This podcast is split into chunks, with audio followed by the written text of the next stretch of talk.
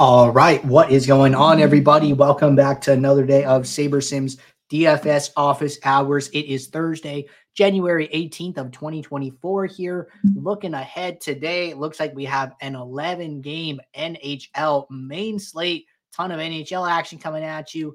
We have over in the NBA streets a five game main slate, and then golf is underway here. I believe should have teed off earlier this morning. So, for those of you who are new here, welcome. My name is Andrew. I'm one of the coaches over here at SaberSim. This is a show where we go over how to use the SaberSim app, answer any and all DFS related questions. You can get your questions in one of three ways here. First off, send us an email, support at sabersim.com. Second, post it live in the YouTube chat. Third way, post it in the office hours channel in our Discord server. If you're not in our Discord and want to get access to that channel, there is a link in the description of this video. You get access to our similar channels, individual sport channels, and you get access to the rest of the SaberSim team here. So can't say enough good things about the Discord. But with that said, we're going to jump right in. I uh, have a few questions to get through in the Discord. I already see a question here in the YouTube chat. So uh, if you guys have questions, now is a good time to get those in.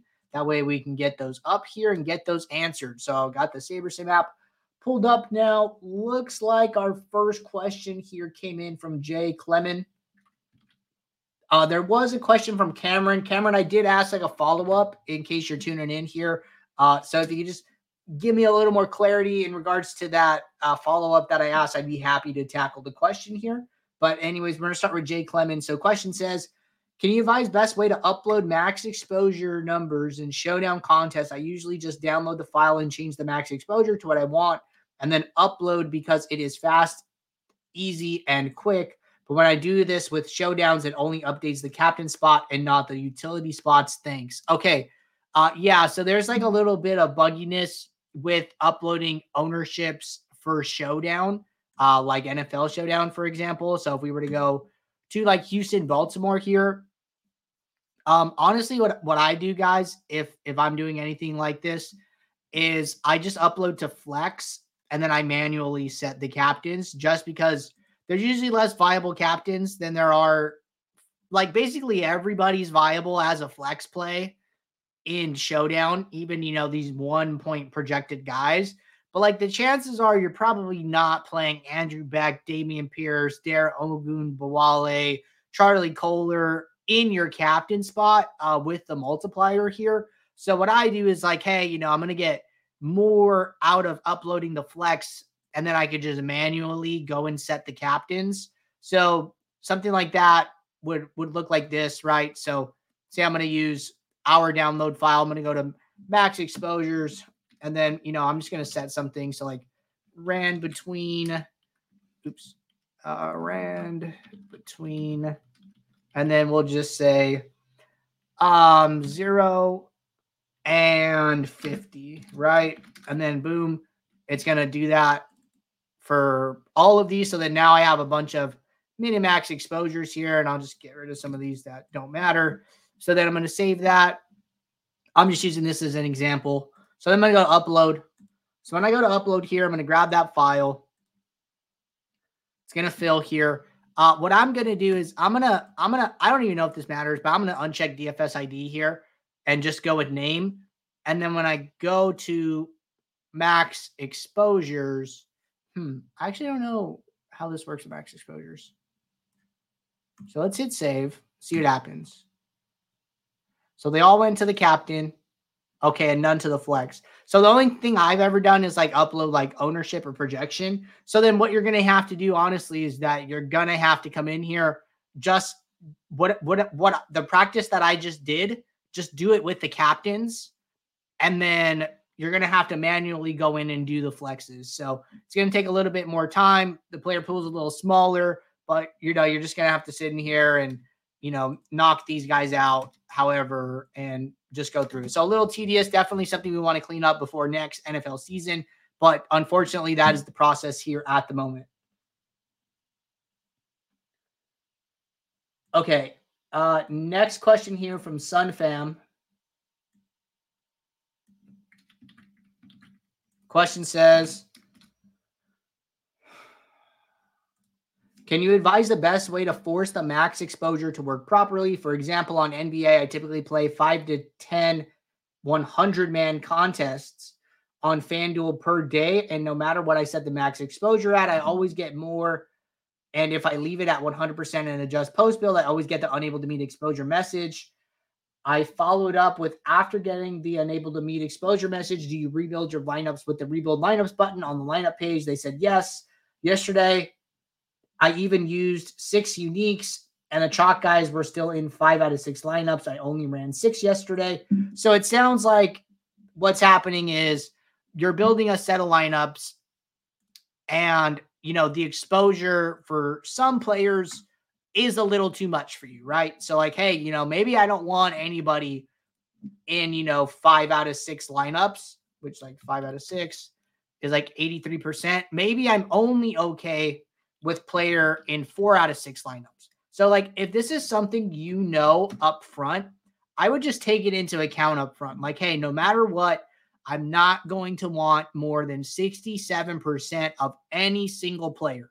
So then what I would do in that situation is I would go to the max exposure column, I would click the gear icon, and then it says set max exposure to blank percent for all players. And then I would just set it to that number. So then you come in here, set 67, Okay.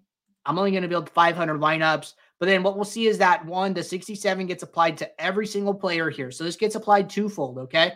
So it gets applied to the entire uh, pool. So it gets applied to the fact that no player will be in more than 67% of the pool lineup. So of the 500.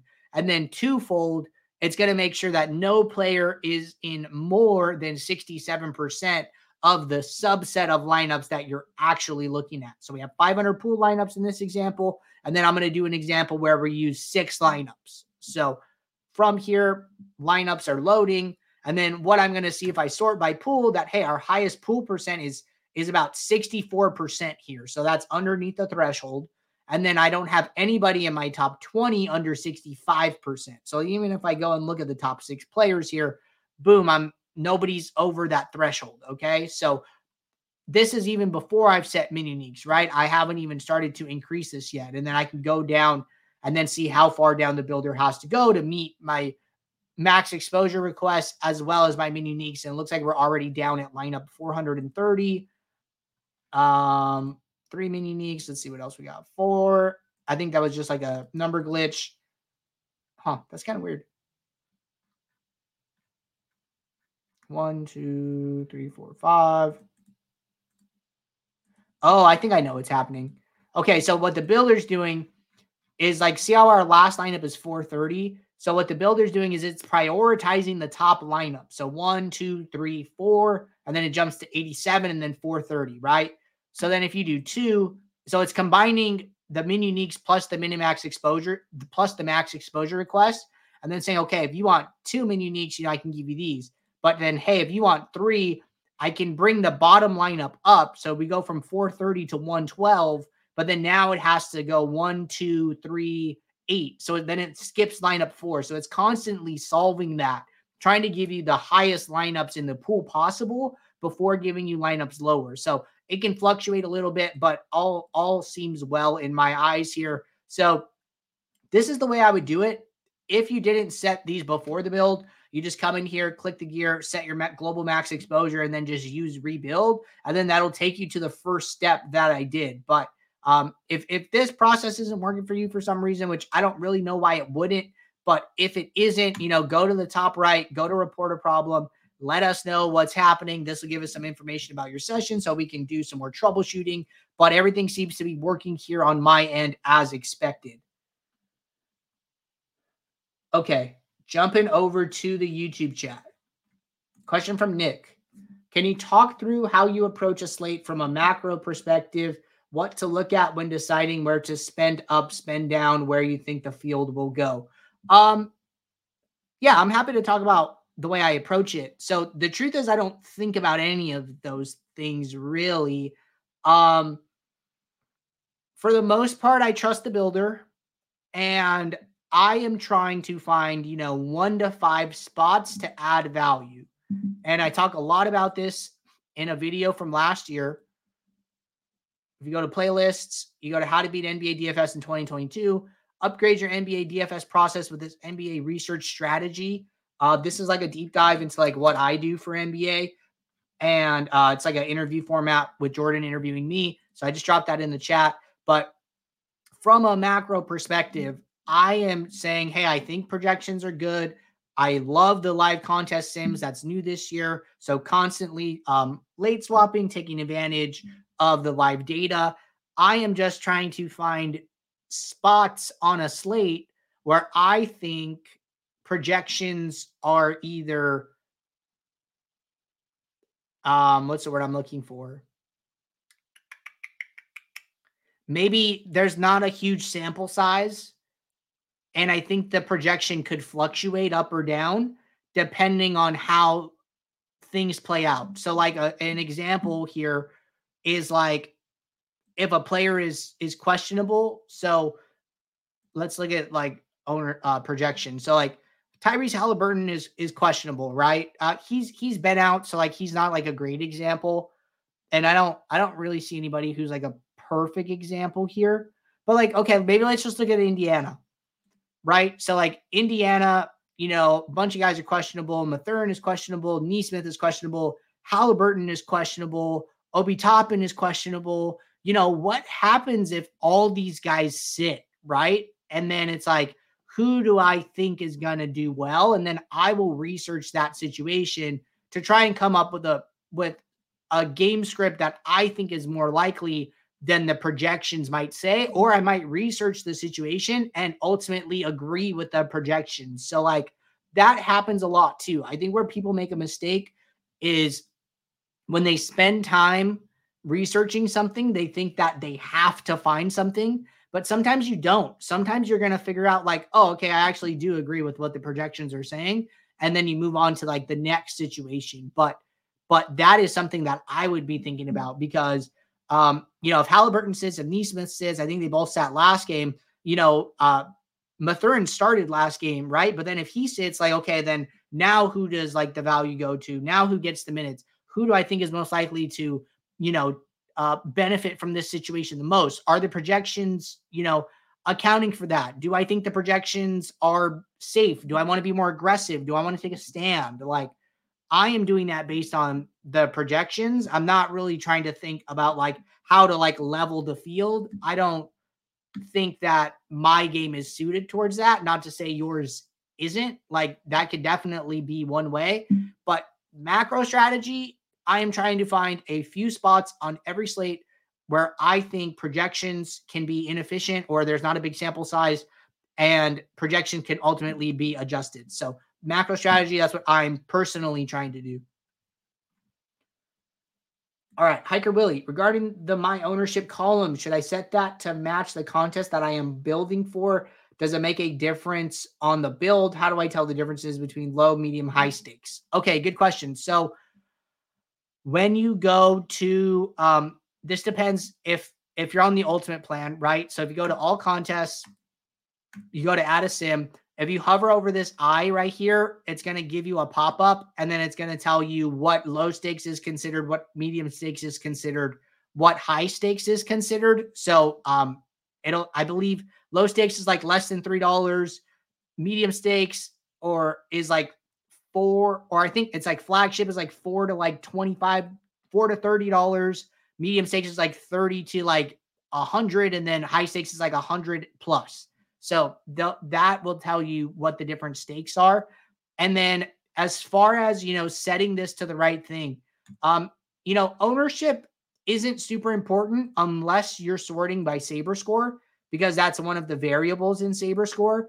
But if you are using contest sims, then when you create your contest sim, we are auto- automatically selecting the correct source of field lineups like this, you know, flagship $15 or $18 contest. You know, we automatically select the flagship MME set of field lineups. And remember that the field lineups create the ownership projections. So I don't think it's super important for you to adjust your ownership source unless you are using it for some specific purpose. So if you're using Saber Score, if you're using, I don't know, some sum ownership rule or some sum ownership filter, then yes, I would adjust it. But it just depends on all the parts of your process. Okay. Scrolling down here to Noah. Noah said, if you run NHL Sims, does chalk really matter? If you're running a five or six man stack from a chalky team, as in if you take two or three best chalky plays from a team versus full on stack. Um, you know, I, I think that, you know, ownership, well, let me just say, like, yeah, like ownership is like usually very, very spread out in NHL just because NHL is such a high variance sport. Like most people are not rostering skaters over 50% for sure, usually closer to like 30% and getting very, very flat with their exposures just because there's so many viable options on the slate. So I think it's like totally okay to play, you know, higher owned players and not even sweat it. The builder's going to still build you good lineups around those players. And remember that we're playing lineups, not players. So even, even if you're playing one, two chalky pieces, you know, there's still six to seven other roster spots that the builder has to fill out here with other skaters. And it's going to be a mix. There's a lot of correlation. There's ownership differences. So I wouldn't sweat having a few, you know, high owned pieces in your lineup. Okay, uh, we have one more question here in the Discord.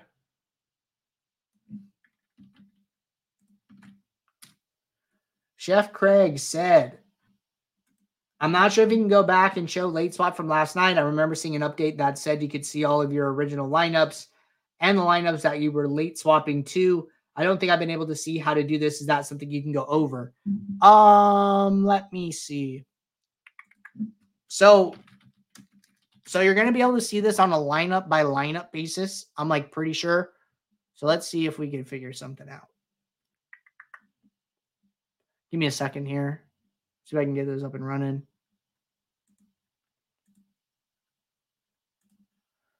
All right, go back to Wednesday.